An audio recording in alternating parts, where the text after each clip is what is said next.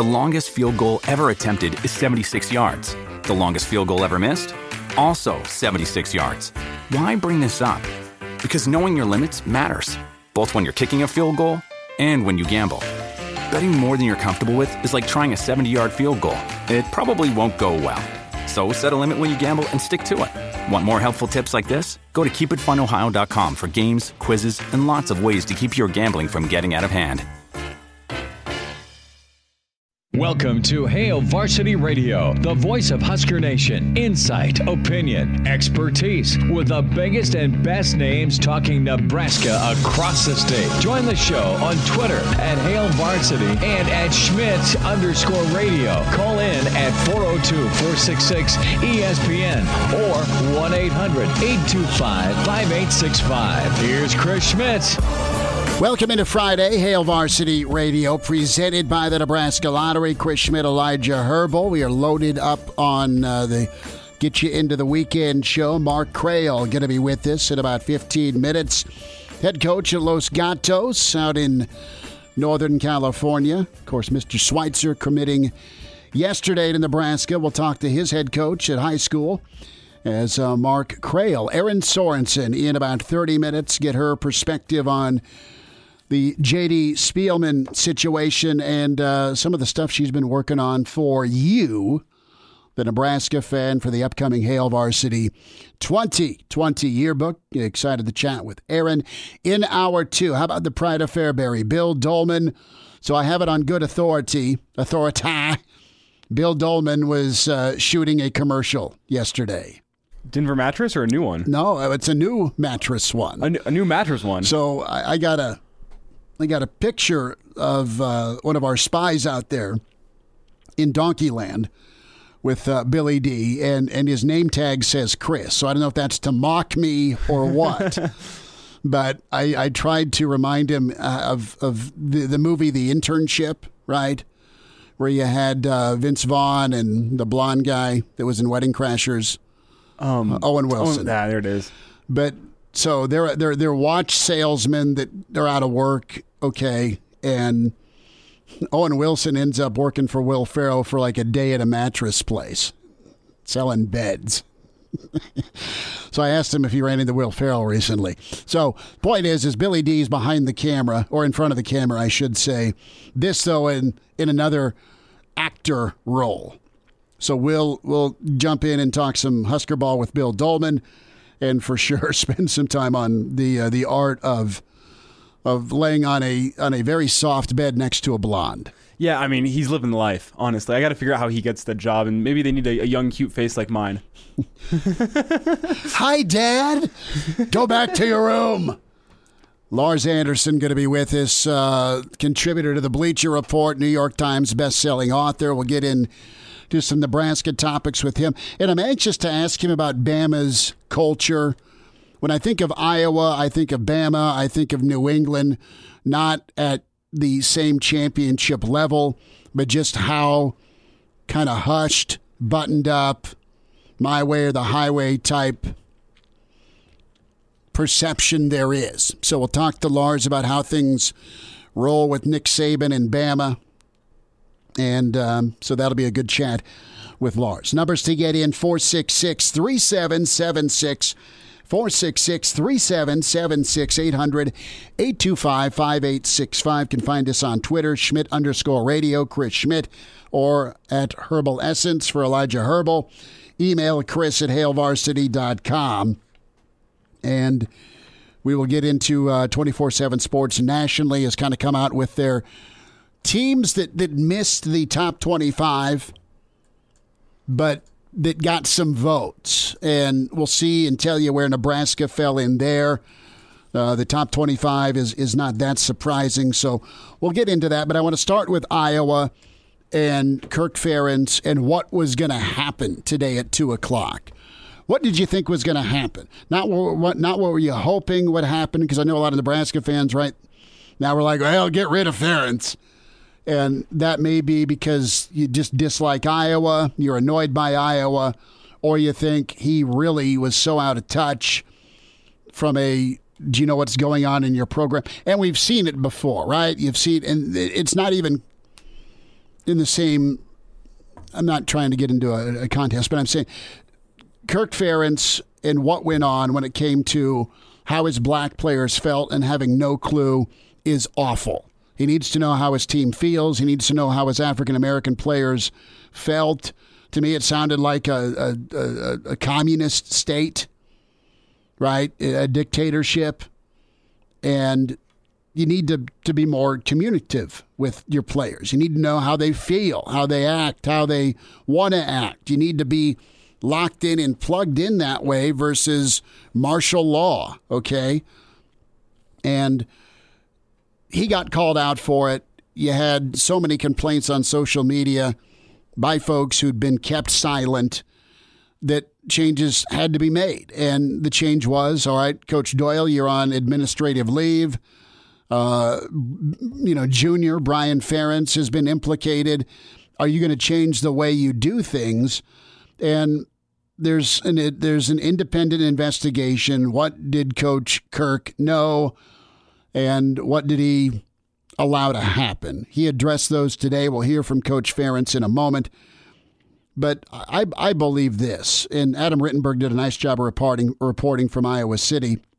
So first and foremost, you've got this news conference with Coach Ferentz, three players, Kevon Merriweather, Keith Duncan, Ivory Kelly-Martin. It got underway. And when it comes to the policy of prohibiting social media work and use, Iowa didn't let guys tweet. Iowa allowed one pre-approved tweet. Now it's the faucet's open, okay? And when it came to prohibiting players from social media, Ferentz said, look, man, that was stupid. I did it in a parental way, trying to protect my guys from what's out there. We saw interaction earlier this week between three former Huskers and someone with a Twitter handle.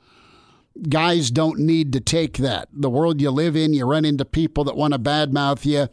You either respond or you move on and ignore. Harder to ignore. Nebraska, three former guys responded to a Twitter troll earlier this week. And maybe that was part of Kirk's thinking. Let's just eliminate the problem and keep it from happening versus, hey, man, you're an 18-year-old, the 22-year-old college student. You're a grown-up or trying to become a grown-up through our mentorship. So we don't trust you to tweet. He probably, honestly, when push came to shove, he didn't want to jack with a headache. Mm-hmm. That's it. Don't tell me about parental protection. Well, I don't think he wanted to jerk with it at all. Yeah, and when you think about the world we live in 2020, college athletes need to know social media, especially when they're taking the jump into if they're going pro. You need to know how to use social media for pro sports. And even a lot of jobs nowadays, social media is so important. So I think it's an archaic rule. I'm glad to be hearing that it's going away. Well, it comes down to individual branding. And if you, the fear is if you open the crack of the individual bigger than the team. I mean, the worst case scenario, slippery slope is, well, someone's not going to do what's best for the team because they're more concerned about themselves as an individual. I get that, but you're dealing with that from the get-go. You just are. Kids are coming out of high school thinking they're the best thing since sliced bread, and you got to get knocked down a peg or several. I think Coach Doyle was probably pretty effective at doing that. But how did he get the results? That's what you got to focus on. How are you getting the production? Is it through insults and belittlement and racial undertones and maybe some flat-out racist behavior? That can't happen. That can't be allowed. So some folks were thinking Coach Kirk Ferentz was done, was going to get blown out. And I said, you know what? I don't think he's going to get fired over this. But I think he's had to really stop in his tracks, and we'll see if he's going to be able to be more flexible. He may do this year and retire. The name Bob Stoops was mentioned. I asked a close friend down in Oklahoma, would Stoops take the Iowa job? And the response is he'd absolutely listen.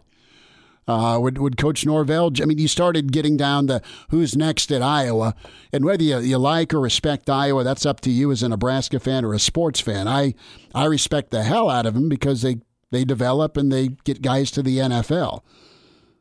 Now, are they going to be more 2.0? Are they going to be like the rest of the world?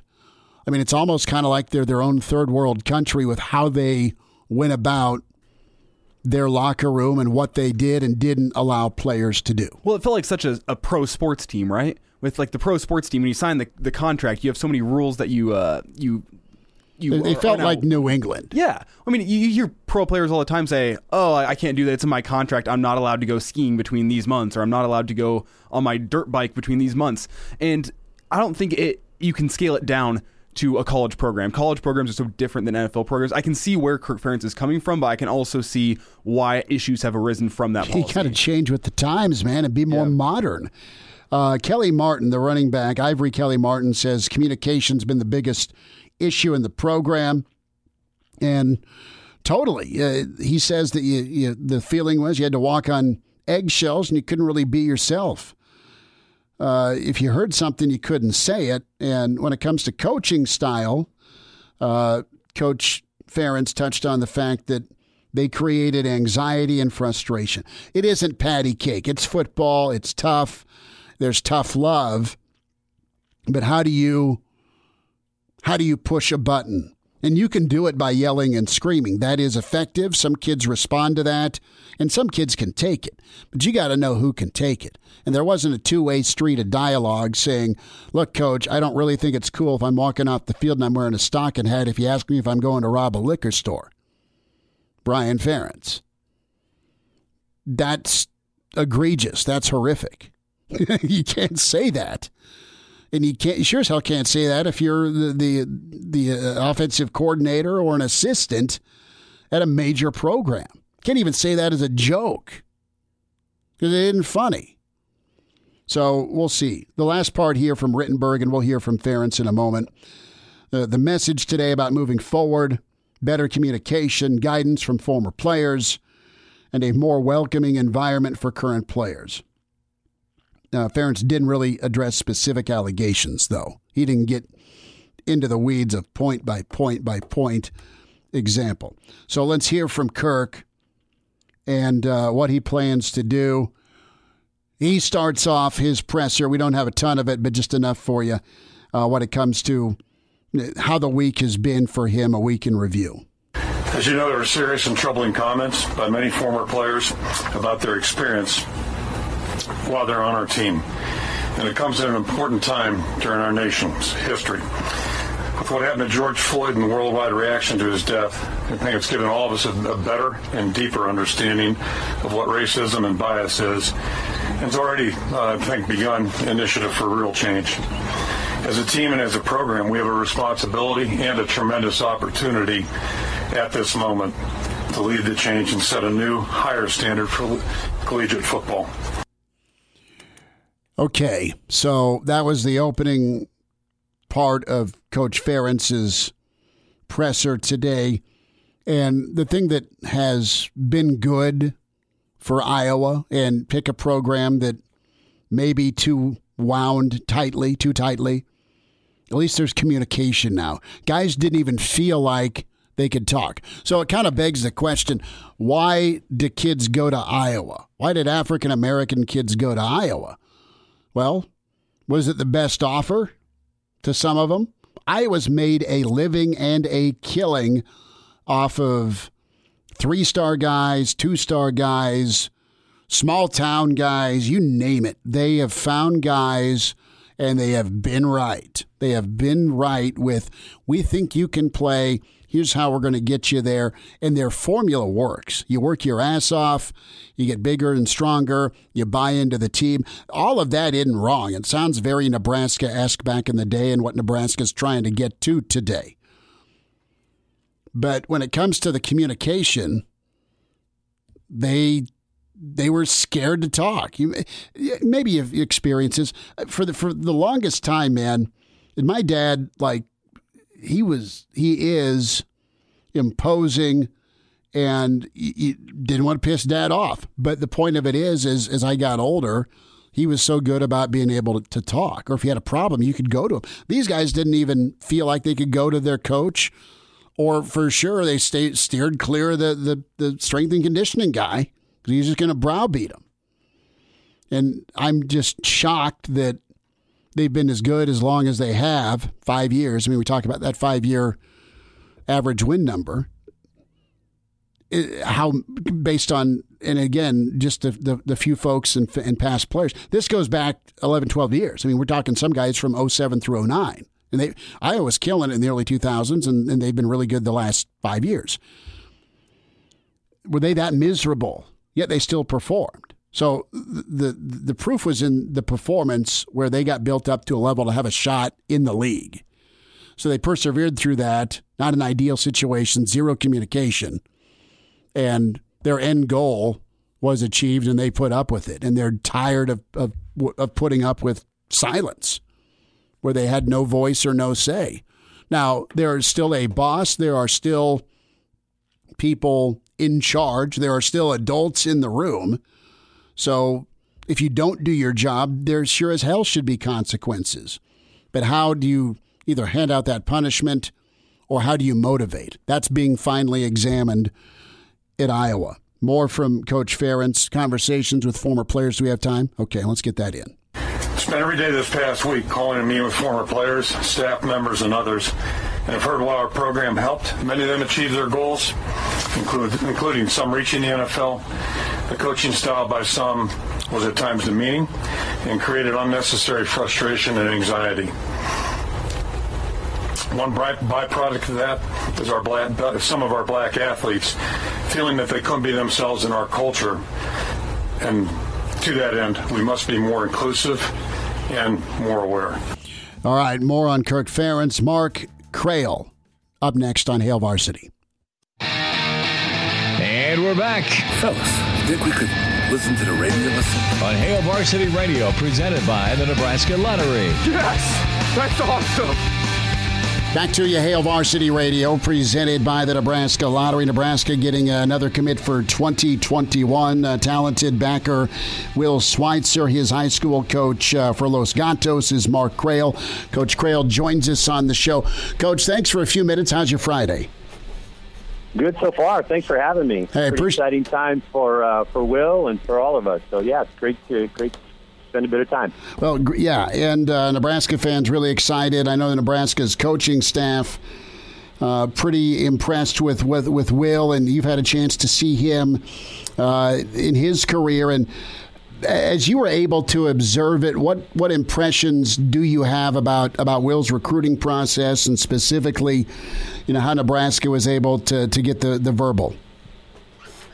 Well, you know, as a player, you know, obviously I've had Will for 3 years and looking forward to this fourth year coming up. Hopefully we get on the field and play some football at some point. But, you know, Will's one of those kids that just loves the game of football. And from his freshman year, we knew he was going to be something special. And he was with us on the varsity as a sophomore and then obviously again as a junior and just played really, really well for us.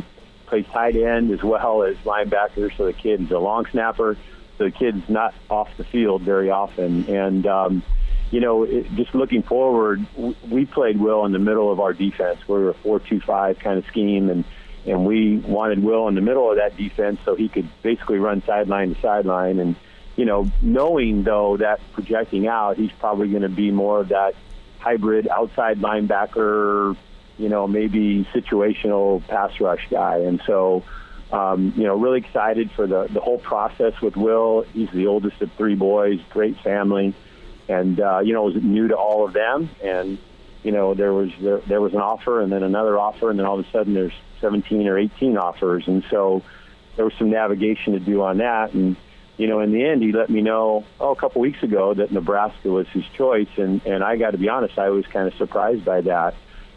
But I tell you, the coaching staff did a great job with Will. I mean, he's never even been on campus out there or even, you know, to Lincoln. And so they did a great job there. I know Will's excited.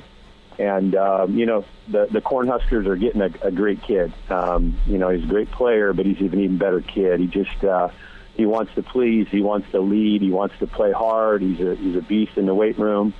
And so, you know, just super excited for him and his future. And I got to say, I'm impressed by Nebraska following. I've had papers calling and now a radio station calling, and I think that's pretty great. So he's headed to a great place.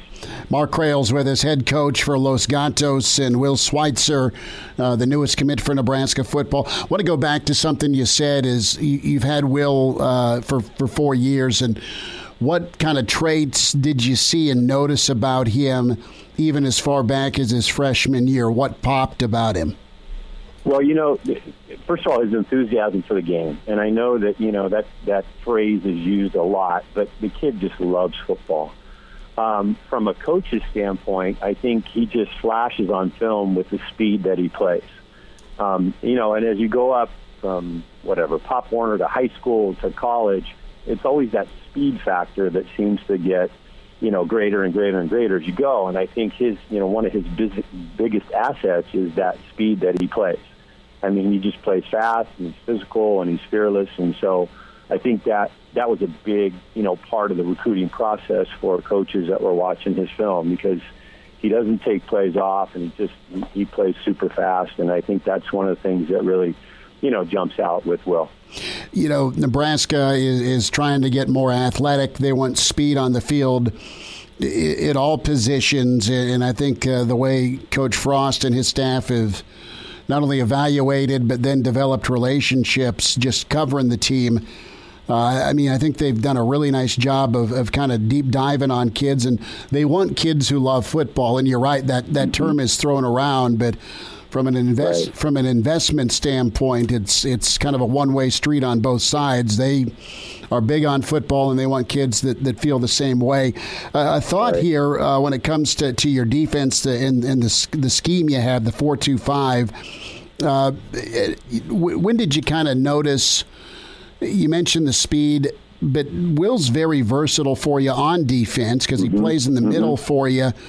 And he can get sideline to sideline, but also at what point did things pick up for him, or was he always pretty natural with his pass rush ability? I mean, I look at his statistics, and he's just getting the football, but the sacks and the pressures off the edge, I mean, his length seems to be a pretty big asset for him. Right. So going back to his sophomore year, when he joined us on the varsity as a sophomore, he played exclusively at the defensive end spot for us, and that was just a natural spot. And you know, he puts his hand down and he just goes, and he was so great. But at that point, we had some really solid linebackers in the middle of our defense, so you know, it allowed us to do that. When we got to his junior year, well, those two guys had graduated, and so you know, you look around and you say, all right, who are the athletes? Where can we put them to, you know, best suit our defense? And so, you know, we approached Will in the spring of his junior year and said, hey, we're thinking about play on, you know, inside on the weak side. You can still, you know, do some things, you know, or run game, play sideline to sideline. Because in high school, you know as well as I, if you put a kid at a defensive end that's a dominant player, well, teams are going to run the other way, or they're going to check with me at the line and, you know, change the direction or whatever. So, you know, this way we were able to utilize his athleticism, you know, in a way that we thought was beneficial for the team. And to Will's credit, he never balked. You know, if you asked him right now, he'd say, I want to play defensive end or outside linebacker, you know. But he stood his ground in the middle there and played great for us, and never complained, never, you know, put himself ahead of the team, and that was great. And, you know, at the end of our year last year, we got into the playoffs, and we were kind of making a run for championship. We actually, in some past situations, put him back on the line of scrimmage and let him rush, and he played great in that, you know, in that position at that point as well. And it wasn't something that, you know, we did a lot early in the year, but as you got to the playoffs, you're playing better teams, obviously. And so, you know, we had a couple guys that we could bring in the middle in past situations and put him up on the line, and it worked out really well for us. So, you know, I think that versatility that he has is what's so attractive, right? I mean, I think he's a guy that could play, you know, in a 3-4 scheme, that outside linebacker and cover the flats and be a run force guy, but also, you know, in a situation in nickel or dime, you know, be that rush end. And I think that, you know, that was a big part of, you know, the attractiveness with Will. You know, when you can do that with a guy and not have to change personnel, that's pretty good, you know. So I think that he's going to bring that to Nebraska football. Couple more minutes. Mark Crail with us, Hail Varsity Radio, head coach at Los Gatos. Will Schweitzer, his player that is part of Nebraska's 2021 class.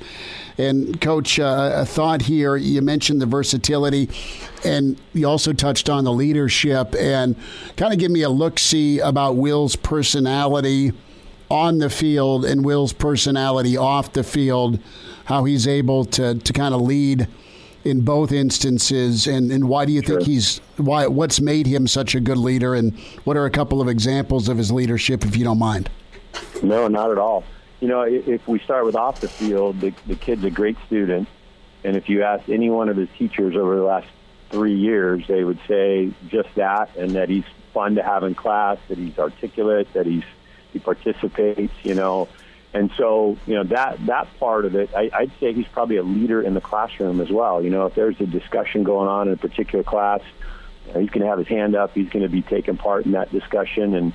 And the kid's always smiling. You know, he's a happy kid, which is really fun. Then you get him in the weight room or you get him on the field, and, you know, the good ones have that switch, so to speak, right? And you can just see they go from kind of happy-go-lucky to focused and intense, and I think that's what we see with Will, you know. And if you watch him play, it's infectious the way he runs around, and he's hooting and hollering and having a great time, and you know, celebrating his teammates' big plays, which to me is what a leader does, right? It's not always about them; it's about, you know, picking up the teammates when either they've done something really well or maybe when they did something poorly and they need that pat on the back. And so that's the player that Will is, and it's just super fun to the coach and, you know, to know this kid. It's been a great time. I said to one of the other guys, you know, all the boxes are checked with Will. There's nothing hidden. He's just you're getting a great kid that's going to play hard. He's going to work hard in the classroom, never going to be an issue off the field. And, you know, I'm happy for Coach Frost and the Huskers. Coach, a thought with Nebraska and Nebraska's brand. And for years, Nebraska went to California and still go to California to get kids. They've gone Southern California and they've done Northern California.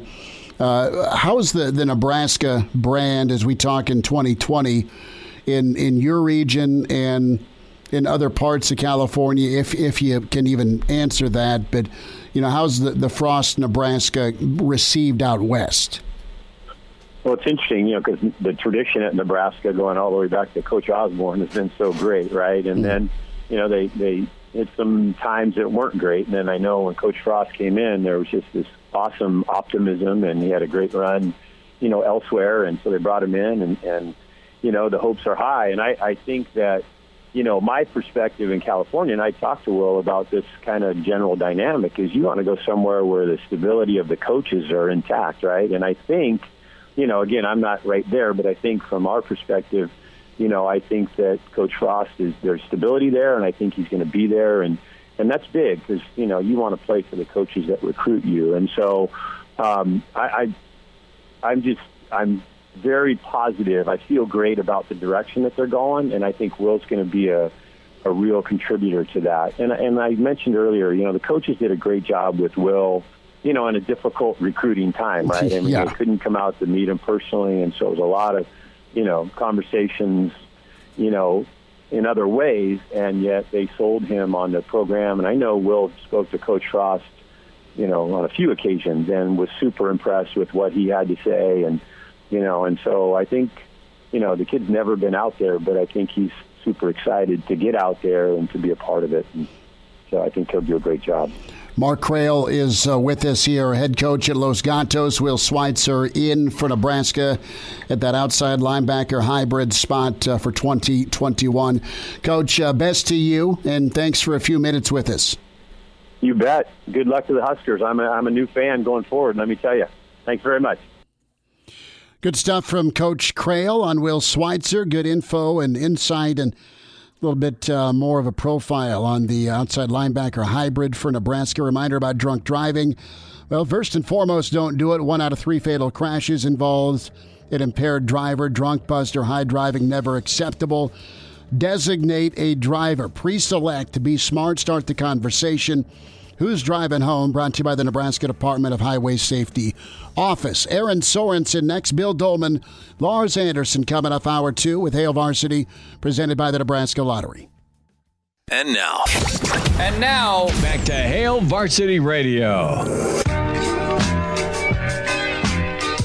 Back to it, Hail Varsity Radio, presented by the Nebraska Lottery. Let's say hi to Erin Sorensen of HailVarsity.com and magazine, at Erin Sorensen on Twitter. Erin, how's your Friday? It's good. Just trying to stay cool. We got a little bit of break, and now it's right back into the swing of summer, which is perfect for what should have been the start of the College World Series, not to, make anyone sad, but this is always that week where you never get away without a good stretch of 90-degree weather days. When the CWS rolls around, we're still getting that weather, just no CWS. Man, it's disappointing, but it'll be that much better next year, let's hope, right? I hope so, and it'll be such, you think of, especially with the opening ceremonies, you just think of how sweet all of these things when they return are going to be, and just how much more appreciative, I guess. I don't know. It's sometimes you can take these things for granted. People certainly will not be taking it for granted when it rolls around next year. Erin, I can't wait to see your work with the yearbook this year. Man on the covers, Dicaprio Bootle, that's your feature story, your cover story. What can folks expect? Give us a little tease here. Yeah, what actually started as, not to give too much away, but when I started talking to him last fall about what ultimately became this feature, it all really originated from a backpack, which sounds kind of odd. He had a backpack that I've been telling him for the better part of a year and a half or so that I really liked. As a result of that, I asked some questions, and those questions led to how he got the backpack, and then the relationships that he's built with current teammates, former teammates, who he is, and it was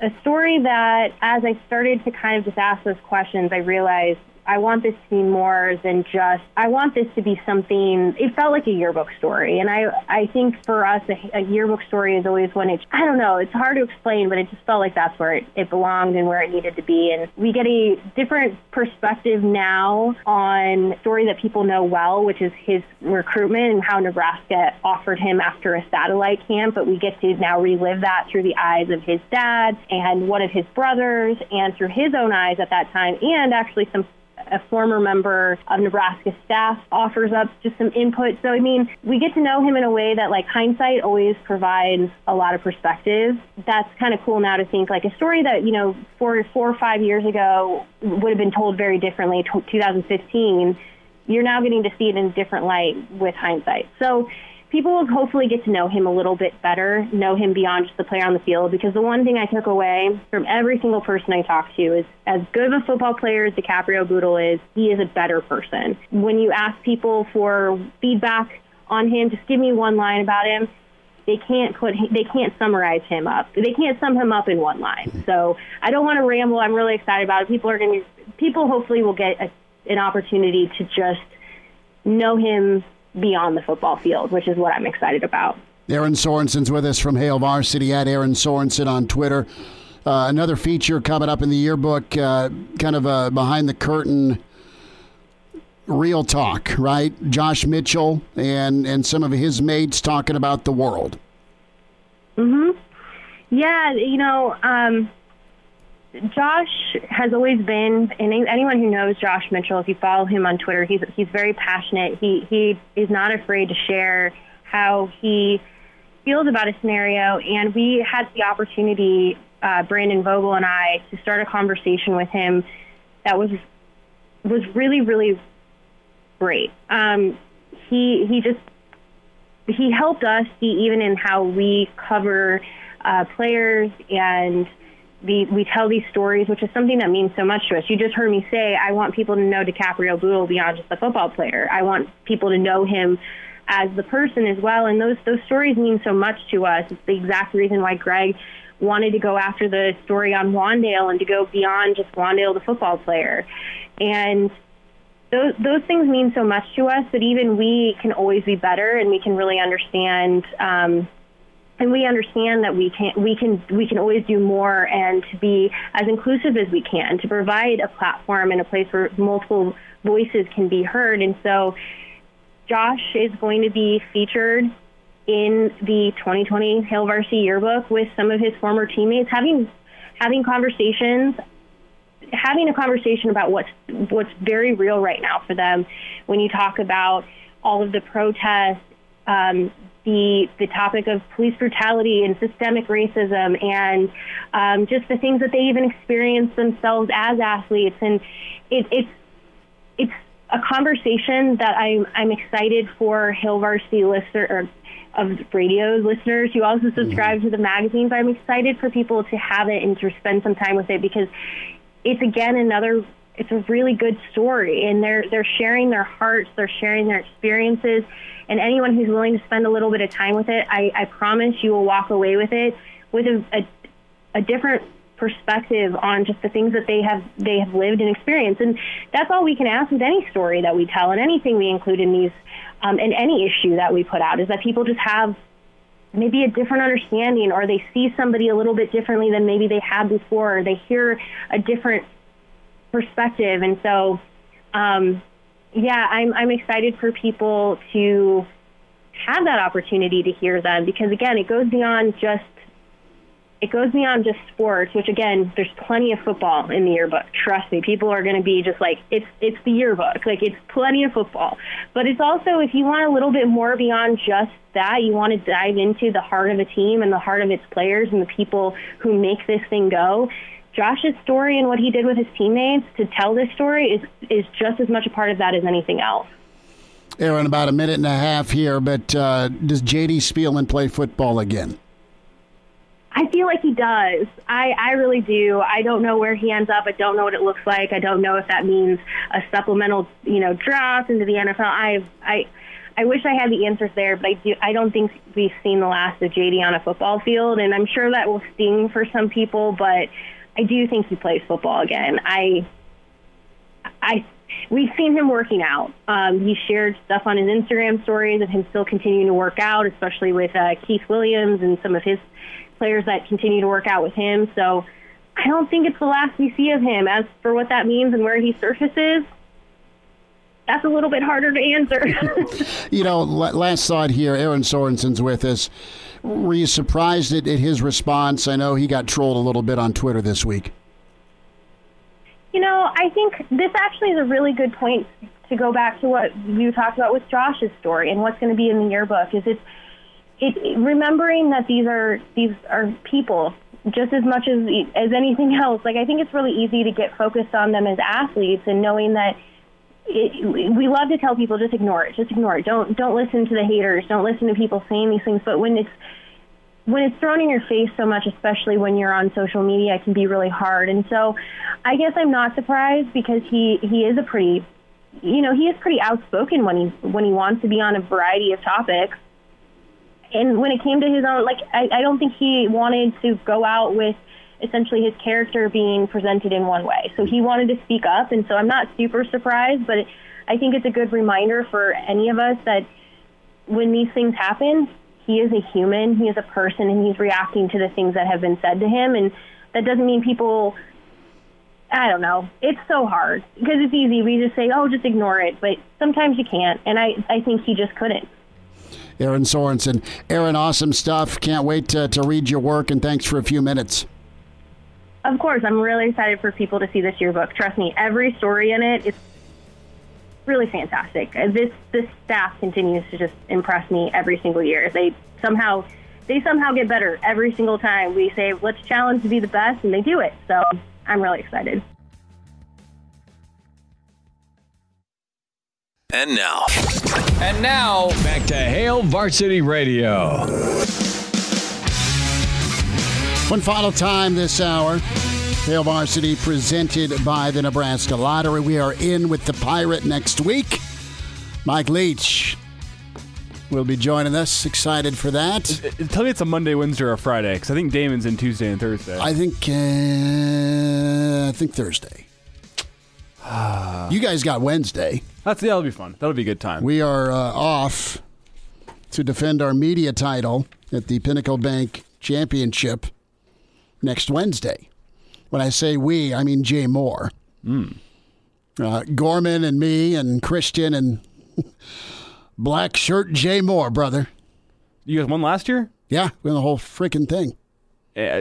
I'm not sure back to back. I don't know. Dude. You haven't spent that much time golfing this spring, though. I've golfed every day, every Saturday, Sunday. Okay. Let's not kid ourselves that I'm any importance to the team. I'm not. It's about the black shirt. It's about Jay Moore. Jay Moore's phenomenal. You're just there to drink and crack some jokes? No, I'm there to... Moral support? If someone reenacts Happy Gilmore and drives onto the course with a Volkswagen screaming, "Jackass!" to knock him out, God forbid, then we lose. And Gorman's a hell of a golfer. So is Christian.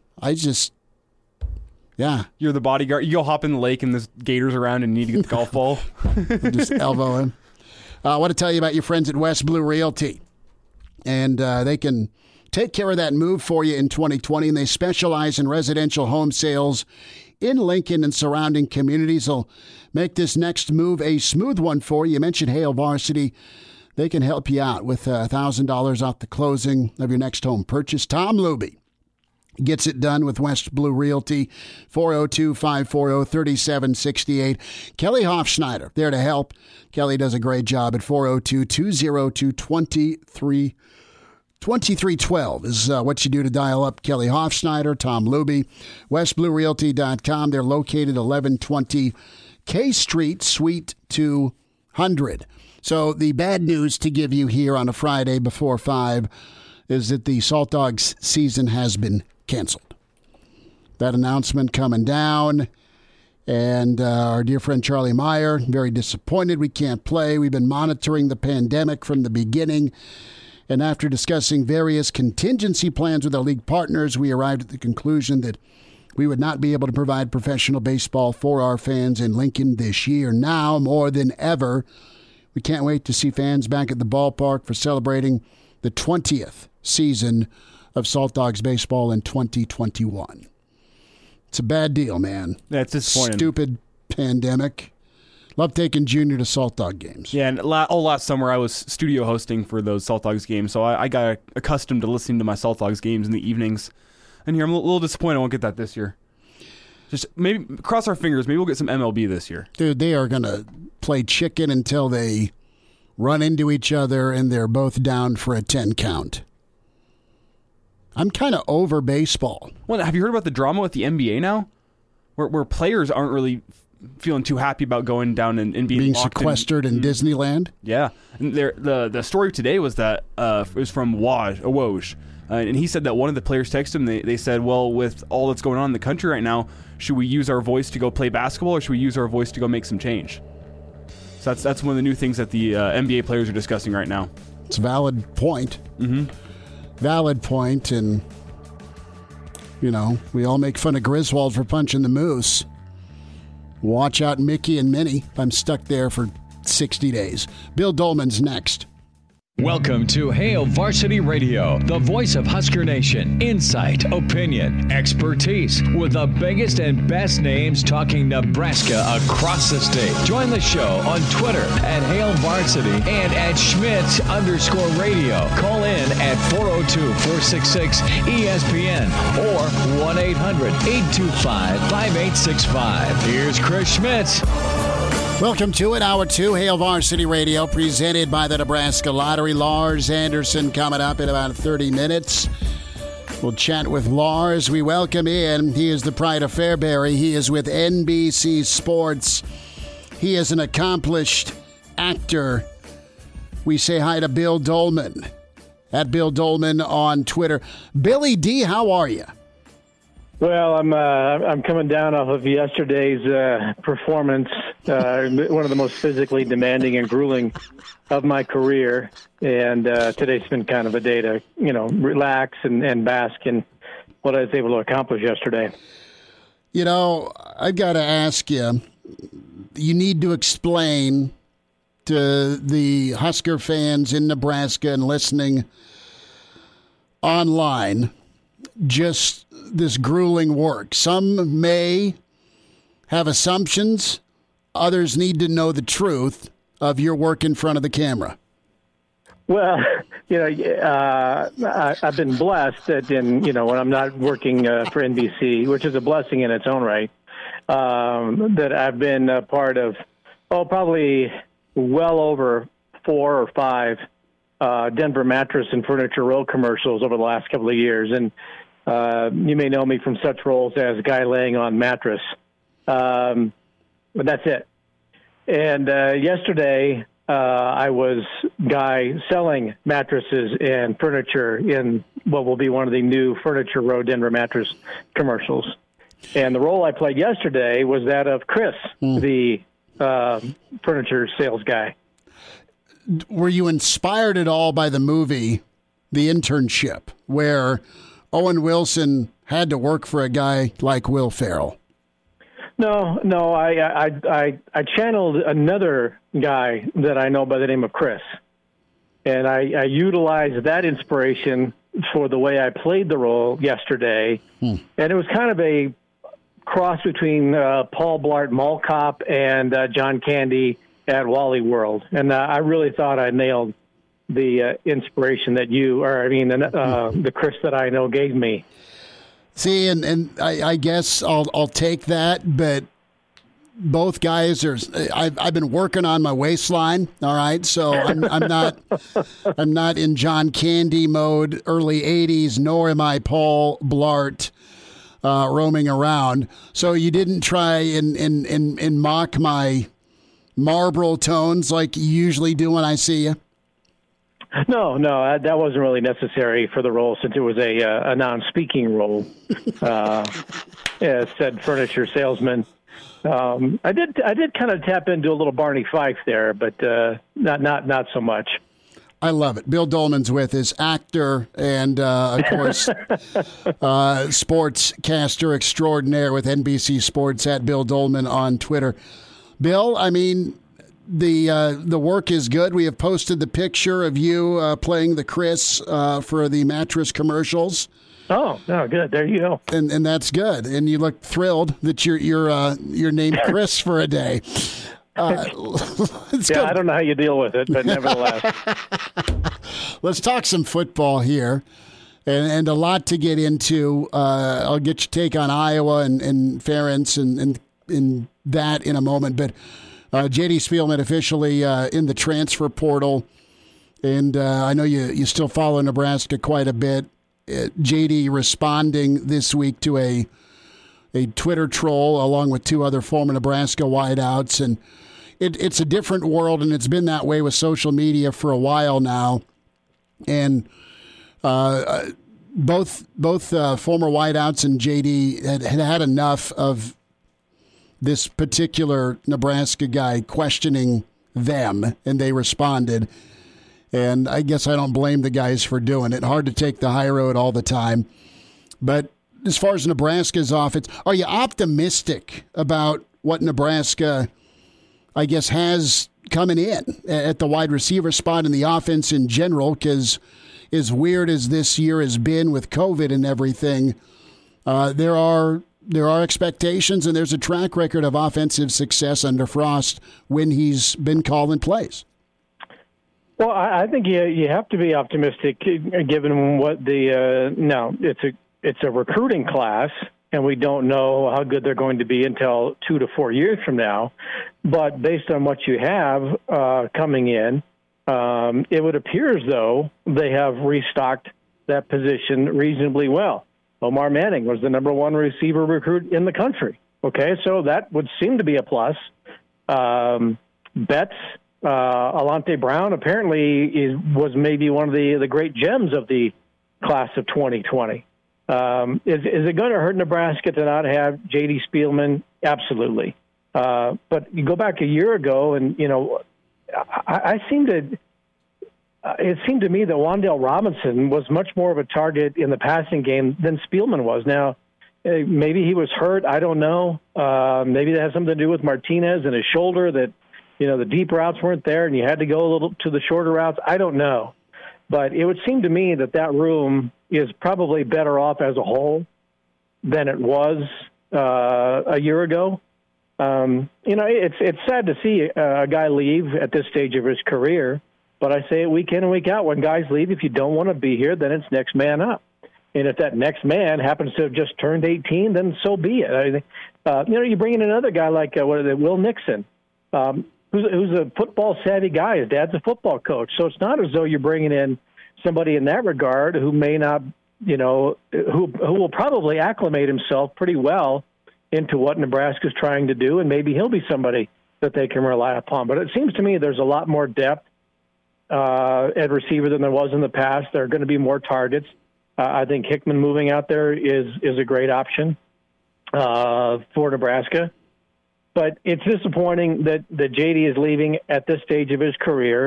He was an exciting recruit when he came in. He proved to be every bit as good, I think, as what people had hoped he would be.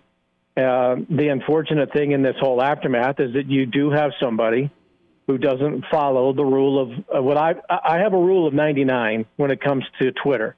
Mm-hmm. Write a tweet, read it 99 times, and then delete it. Okay. I think Twitter is one of the... You and J.J. Watt, right? It's the rule of Watt. I think it is the worst thing that has come upon this society, no matter what avenue of this culture. It's just awful.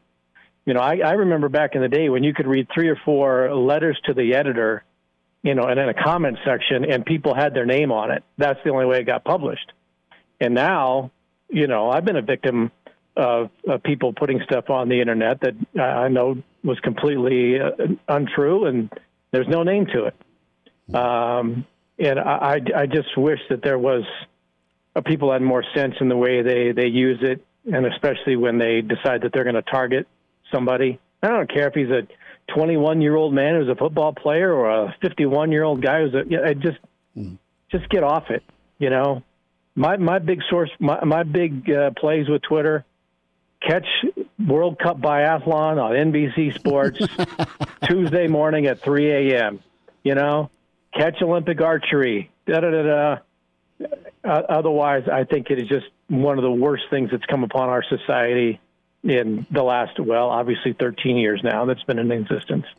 Bill Dolman's with us, Pride of Fairbury, NBC Sports, Hale Varsity Radio, and accomplished actor joining us here on Friday edition.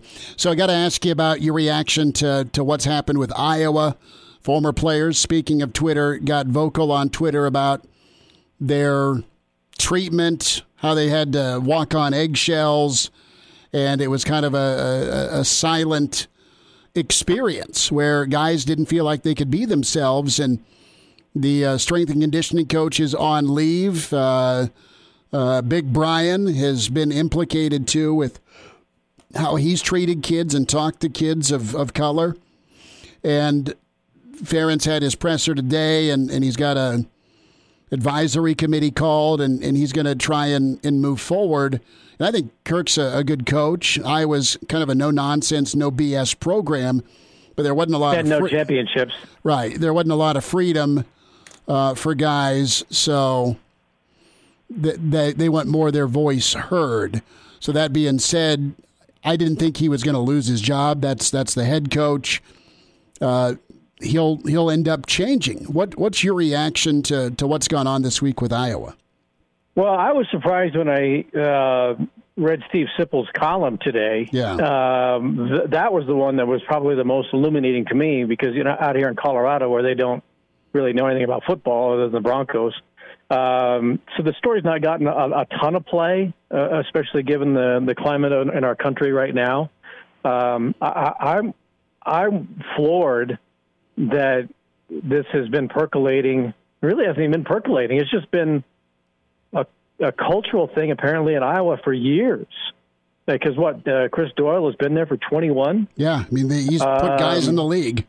So for however long this has, been going on, that's what's really surprising to me. Now, I think it's healthy. If that's what's going on in Iowa and has been for decades, then it's good that it's come to the fore. It's good that it's being addressed.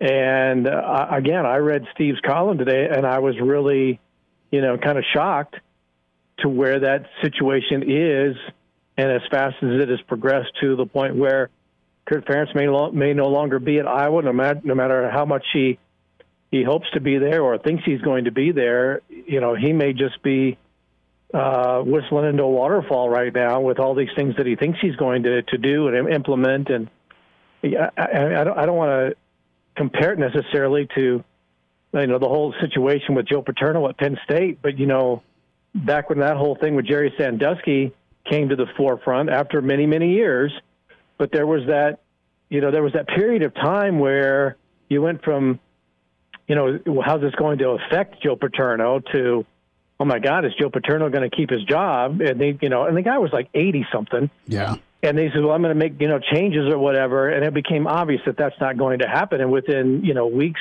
Paterno's out of a job. And there's a certain feeling to that. And again, I don't want to make a comparison between, you know, the problems at the two institutions. I'm just talking about the expediency of the situation that the coach finds himself in, from an allegation to what are you going to do about it to what are you going to do now? Meaning now that you're gone. And, you know, Paterno gone. And Ferentz, no matter how much he says, I'm addressing it and I'm making these calls and this is what we're going to do, it may not matter. He may be gone. Bill Dolman's with us, Hail Varsity Radio. That's,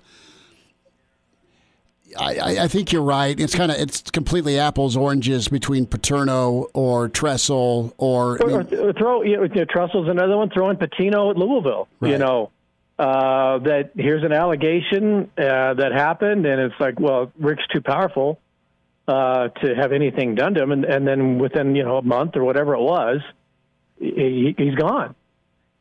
And so I'm just looking at the situation with the coaches from the time an allegation is made to how it ends up and how quickly it does that, you know, in certain aspects, when you're dealing with, you know, cultural things like that, cultural problems, you know, maybe nobody is above the law. Now, you can look at the NCAA and college basketball and all that's gone on with the pollution in that sport with Sean Miller and Bill Self and all of these coaches, you know, that violated NCAA rules, and they're just dragging this out for, you know, what, 3 years now?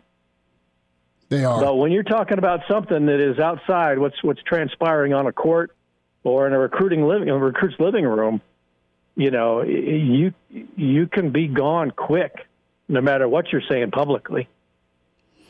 You can, and it's all about standing and climate and where you at. And coaches have been shown the door for some serious things.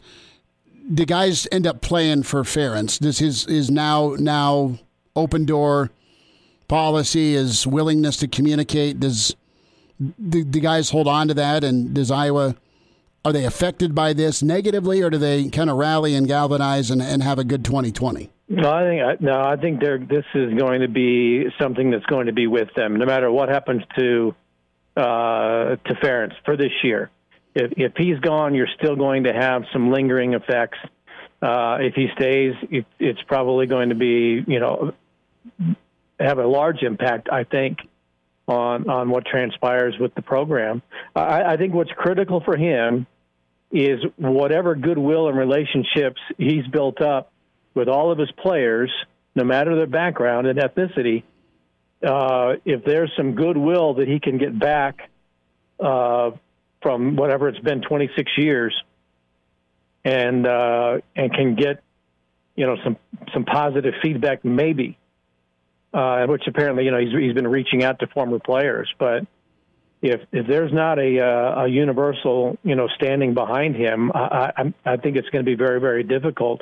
You know, obviously you think back to the situation, and Nebraska's gone through a lot of, you know, turnover with its coaches. But if you go back to the 40 years of Devaney and Osborne, I'm not going to say everything was 100% perfect with the culture at Nebraska, but I think Nebraska tried to do the best by all of its athletes and be fair to everybody. And I think that if, you know, coaches had to pick up the phone and you know, get feedback from everybody that played, you would probably get, pretty, you know, universal, you know, feedback that, you know, Nebraska was fair and square and treated everybody, you know, with respect. Bill Dolman's with us. And if coaches didn't do it, you know, they probably weren't around very long. And again, getting back to the Spielman thing and coaches' relationships, I wonder if him leaving has something to do with Troy Walters no longer being around, and that goes back to the conversation that we've had in the past with. I think it was last week when we talked about Nebraska having some stability now in the program with Scott and coaches who are loyal to him, and they've been around together, and the longevity of coaches that were around Coach Osborne for so many years, that longevity on the staff and building relationships. But when Walters goes and you see the impact an assistant coach has on the athletes as to whether or not they're going to stay. Bill, I'm up against it, brother. Thank you for jumping on. That was awesome stuff. Can we get you back Friday? Yeah, absolutely, and thank you again for the inspiration on selling mattresses yesterday. And we're back. Fellas, you think we could listen to the radio on Hail Varsity Radio, presented by the Nebraska Lottery. Yes! That's awesome! Back to it, Hail Varsity Radio, presented by the Nebraska Lottery. Let's welcome in Lars Anderson with us. And can find Lars on Twitter, at LarsAnderson71. New York Times best-selling author, 10 books and counting, professor at Alabama and co-host of the Jay Barker Show, Bleacher Report contributor, 20-plus years at SI.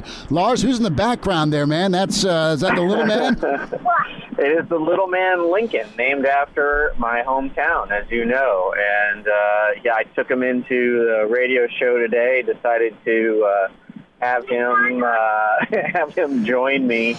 And I tried to get him belt out a "Go Big Red" at the end of the show to Jay, and I do when we do it with Trent Richardson as well. But he instead belted out a "Roll Tide." So I'm losing the fight here. I need to get him to Memorial Stadium to a game so he appreciates just how amazing it is. Well, as soon as my kid starts wearing Nebraska red again, I'll expect yours to start wearing Nebraska red again. And, let's start with Nebraska, and we'll kind of get your take on Kirk Ferentz and his presser today and kind of the culture around college football now and how things have changed for the better in the wake of being more aware and socially conscious with how the country's been the last couple of weeks.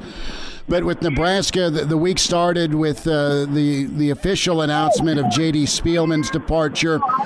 That's not anything that's earth-shattering from an expectation standpoint. A lot of us didn't think J.D. was coming back, but you see Nebraska from afar. What's it look like to you as far as when Nebraska loses their best guy, at least on paper? I mean, it doesn't look good, I don't know the inner workings of what's going on in the locker room or in the program or how much the kid loved football and how much he was committed to playing. But just on paper, you've got a player who is 3 years in a row, I believe, 800 yards plus receiving, probably going to be, the top threat coming back for next year, and he's gone. And just from a national perspective, it doesn't look good. It's just this perception that Scott Frost doesn't have the program on the rails, right? And Scott hasn't done anything so far to sort of indicate that things are getting turned around and they're getting better. And I know he still needs time, but last year was just wildly disappointing. And now just this news, so it's kind of just comes out of nowhere, right? At least, again, I'm in Birmingham, Alabama. I'm not there every day like you are, Chris. So, it just it was a bit of a head scratcher, and I heard from a couple national college football writers who I'm friends with, and they're just like, man, more evidence that Scott's got some problems. But I don't know if that's accurate or not, but that's just what some national writers are saying. That's a look from a national perspective. I think this year for Nebraska could be really good. Will it show with 9 wins, with 8 wins? I don't know. Based on their schedule, it's pretty tough close. I think they're going to be better, and I think there's more guys that are in that are going to be contributing that are probably all in versus maybe halfway in, halfway out. And again, JD never spoke to anybody, so I think his on-field play was phenomenal. I think he is a tough dude, but you need more than JD as well. They recruited, they ended up signing the number 2 receiver core group in the country if you look at recruiting numbers. So there's some talent there. Despite COVID, everyone's kind of playing behind the 8 ball, so to speak, with the development. Now, I think Nebraska will surprise this year, not necessarily with a win total, but I think with a 4-quarter effort that I mean, Nebraska lost a lot of games the last 2 years that they could have won. I think you'll see that flip. I think you're seeing more progress. You'll see more progress towards what's maybe expected a season ago. That's kind of where I'm at. I'm hearing good things about what they've got in the cupboard. Well, yeah, I mean, I don't know. Been hearing that for a couple years. Sure. I don't know, Chris. And at some point, it's just like put up or shut up. Nope. Yep. You need on-field performance for sure. They definitely do, and they need their quarterback to play at a much higher level than he did last year. Totally agree. And I mean, I think that's the key for everything. And not really sure why he regressed last year.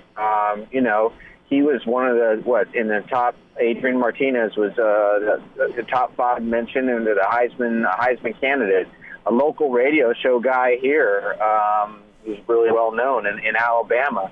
Thought Nebraska was going to be a surprise team in the country and sneak up and win the Big Ten, and Adrian Martinez was going to win a Heisman Trophy. And Nebraska came a little bit short of that.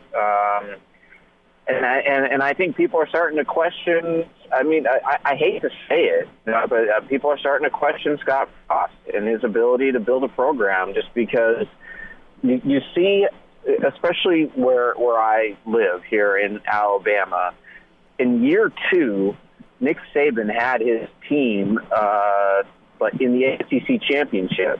In year 3, he won the national championship, largely with Mike Shula's players. And I know that sort of turnaround, doesn't happen, that is super rare. Mm-hmm. But it really was mentality, right? And I've talked to Greg McElroy, who was the quarterback on that 2009 national championship team, many times, and it was just it was a mindset, and it was just a toughness that was drilled into them by Nick, and that's why he was able to change things around so quickly. And you had to remember, he wasn't hired until January 1 or 2, and he was able to put together a decent recruiting class his first year. But he basically he won that first national championship, got to that first SEC championship game with Mike Shula's players, to a team that had gone, I think, 6-7 the year before. And so, when I talk to my friends about Nebraska, they just don't understand why Frost can't pull a Saban. And I understand, I get it, that very few can. But, I would certainly label Scott's first 2 years as a huge disappointment. Lars Anderson's with us, Hail Varsity Radio, at Lars Anderson 71. Let's talk Saban, and in the wake of what's kind of gone on at Iowa, a lot of social media outrage beginning of the week, former players being very vocal about how they felt they were treated and how they had to act while they were at Iowa. And I look at Saban and Ferentz, and they were on the same staff with Belichick at Cleveland. I look at this New England tree, right, just as far as how the Patriots are run, how kind of buttoned-down Bama is, how buttoned-down Iowa has been. And Ferentz is, ready for change and more acceptance, and it's not going to be so hard-nosed, demeaning, belittling. I mean, that is going to change. That was at least the message today with the presser and more communication. How is the culture specifically at Alabama? Yes, they win. Yes, they put guys into the NFL. Yes, they do it at a higher level than most programs. But when it comes to the inner workings, at least your experience with Saban, how is the culture in Alabama as far as player treatment and being a tough love guy versus a guy that's screaming at another player? I mean, you get what I'm asking with just how he goes about getting the results. Well, I think it was last week. It was Dominique Foxworth on ESPN really criticized Saban for the statement he put out in wake of everything that had happened. And, you know, Saban used a quote from Martin Luther King Jr., and he was criticized for that. But the thing is, like, you know, we've had player after player on our radio show just talk about actions speak louder than words. You know, Nick and the university paid for a lot of money to have Kobe Bryant come speak to the team and about what happened in real talk about the mistakes Kobe had made in Colorado. Mike Tyson came and talked to the team and the mistakes he had made in Indianapolis. And they have all sorts of different sort of people from the black community, black leaders come and talk to the team and try to educate them as much as possible. And, you know, again, one of my partners is Trent Richardson, who considers Nick like a second father. And, you know, Nick is more about the deeds and not the words. And so, I mean, you know, he comes from that also. Like Bear Bryant's big thing was, you know, when you are hard on them on the field, but then you hug them on the way out. You hug them in the locker room. And that's what Bruce Arians, who I wrote a book with, BA, was on Bear Bryant's last staff. And it says, he always says, coach them hard, hug them harder. And that's his philosophy to today. And that's why he's considered one of, you know, he's probably the most favored coaches among players in the NFL. Because of his style, because of how he is, he will MF a player to death on the field, but he always wants to know he wants that player to know that he's just attacking their performance. It has nothing to do with their personality, their character, who they are as a person. It just has to do, like, we are coaching football here, and we're going to correct whatever mistakes are happening. So, yeah, and I think Nick kind of falls in that same vein, and I've never heard any black player complain, issue one complaint at all about Nick. Chime in 402-466-ESPN or email the show, chris@halevarsity.com. Just try me. Back to Hale Varsity Radio. Lars Anderson's with us, Hale Varsity Radio. Lars, a couple minutes here on NASCAR and their decision to stop allowing the Confederate flag to be flown. That includes when fans resume attending races. You covered NASCAR, the premier writer for NASCAR for 15 years for Sports Illustrated. And, I mean, kind of the height and peak of NASCAR. What's your reaction, and how will it go over to the NASCAR fan base? My first reaction is it's about damn time. I mean, it's ridiculous. Like, I always felt queasy going to races with my friends of color and seeing these Confederate flags. I mean, it didn't make me feel good to see that. To me, the Confederate flag represents hatred, bigotry, racism, like everything that is bad. And again, I'm not a Southerner, and I get, like, you know, I've lived down in Alabama long enough that there's this whole crowd that says it's heritage, not hate. Well, BS. You know, you talk to my buddy Trent Richardson. You talk to other black Americans, and you ask them how that flag makes them feel. That flag was representative of pro-slavery and people literally who held the American flag, and if you flew the Confederate flag, you tried to kill people holding the American flag. All right, so it's about time, and you know, thank goodness for Bubba Wallace, who I did a long story on for Bleacher Report, and he just finally was like, enough is enough. And so he came out and was very outspoken, appearing on several national shows, and that put the heat on NASCAR. And this debate that has been going on for 15, 20 years, man, they resolved it in about a day, you know? And it's really amazing. It's really amazing just the change that one athlete can affect on a sport, and that's what Bubba Wallace did. And I mean, hey, if it alienates fans, some hardcore racist fans, then I say adios. NASCAR's got enough problems as is. I mean, you know, their attendance is down over 50% in the last 8 years. TV is down even more than that.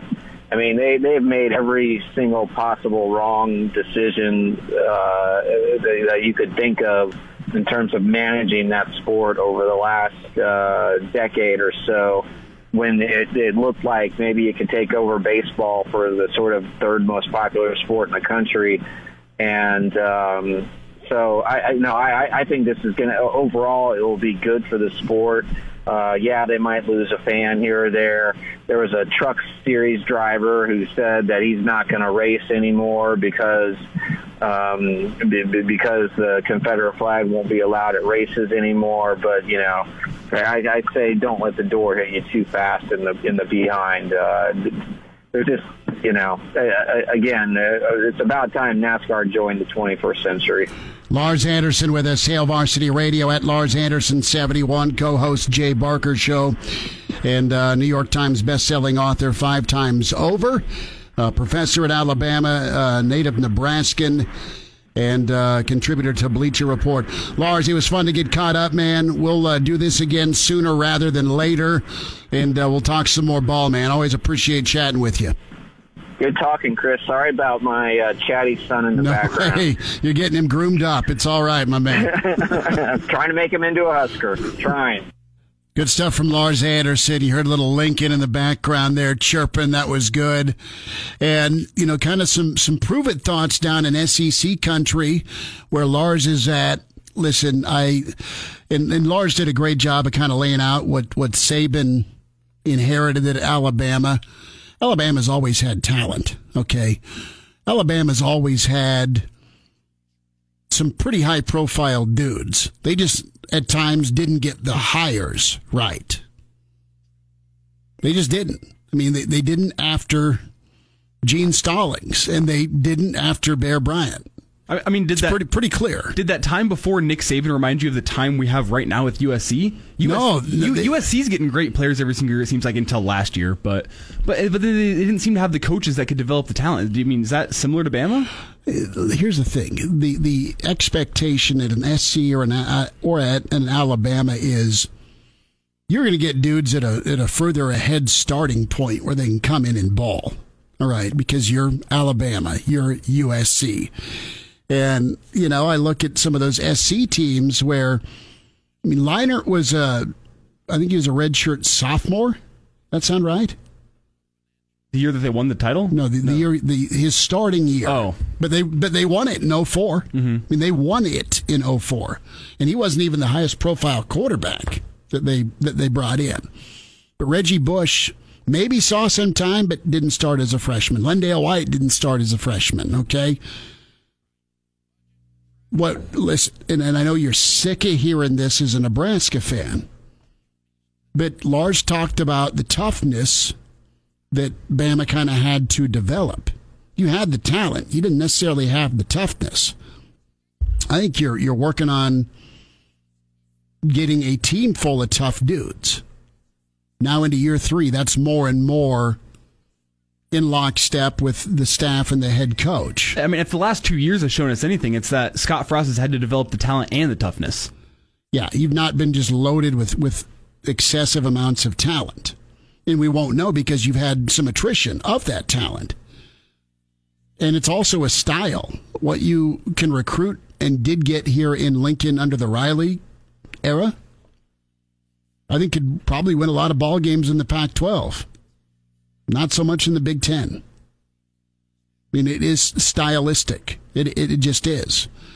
So I think it's great to want a year three type breakthrough for Nebraska, and I think they're moving towards that. It's just not on the same level of A, being able to recruit down in Alabama, and B, I think what you probably walked into. That's not a cop-out. That's not making excuses. That's my 1,000% honest analysis. Now, you need to make chicken salad, all right? Or you need to make the best beef stew there is. Because you do have some ingredients there. They need to be better in close games. They need to be better with game management. They do, and they'll be the first to tell you that. Nebraska does. But it's not... It's more of, okay, Shula, to me, was underachieving at Alabama with talent. All right? I think you had Sean Alexander, and then, bang, they're on probation. I don't know that... I think Mike Riley underachieved his first year for sure at Nebraska. Oh, yeah. Okay? Oh, yeah. In 2015, that's a 10-win football team. Got 9 wins with a lot of those same kids his second year. And kind of his show year three, you know, where they were at. And a lot of those kids were thrown in to play as freshmen. They weren't redshirting or developing. I mean, you know, Frost has redshirted a ton of guys, and I think that's going to pay off. We'll wind down Friday next.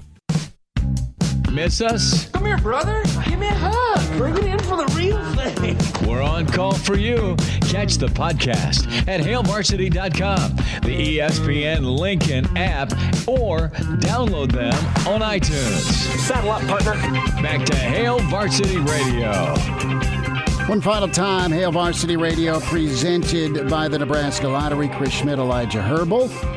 Hope you're heading off to a fantastic weekend edition tomorrow morning, and that is 6 straight days of me. And are you in tomorrow?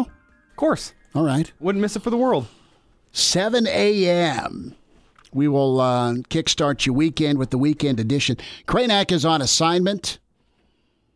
I love the man like a brother. I am not going to pull a Seinfeld Keith Hernandez. I am not helping him relocate. Not gonna do it.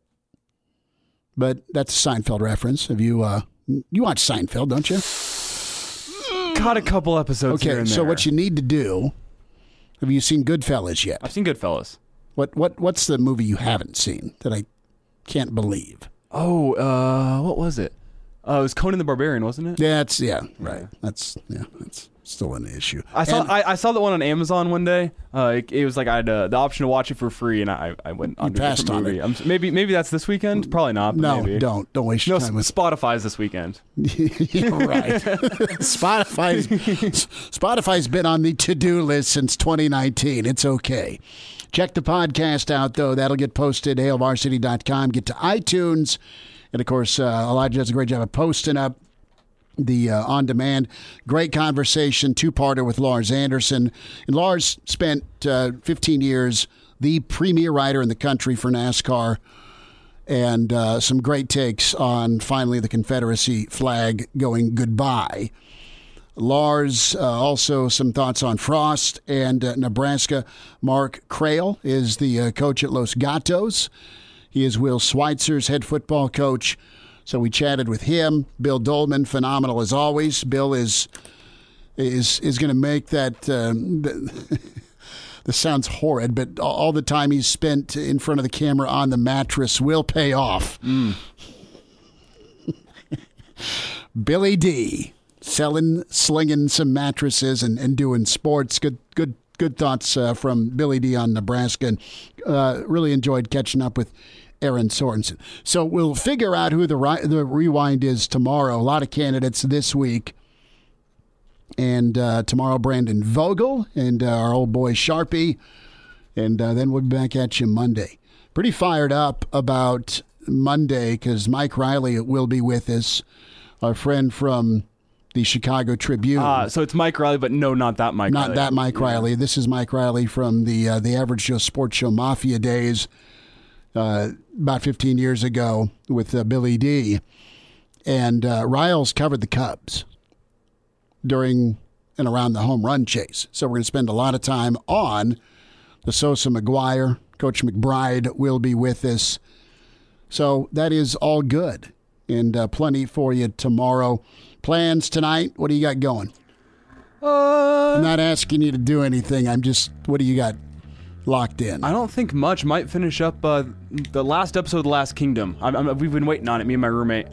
Trying to, it's how long, it's gonna be gone for like a couple months, before the next season. So you gotta enjoy it now. I'm gonna figure out a way to return the furniture set my wife purchased. Oh, I also this weekend I gotta watch the new Pete Davidson movie. Yeah, that looks all right. Judd Apatow. I've heard good things about that, so that's on the docket for this weekend. Good enough. Talk to you tomorrow morning, weekend edition at 7. Take care.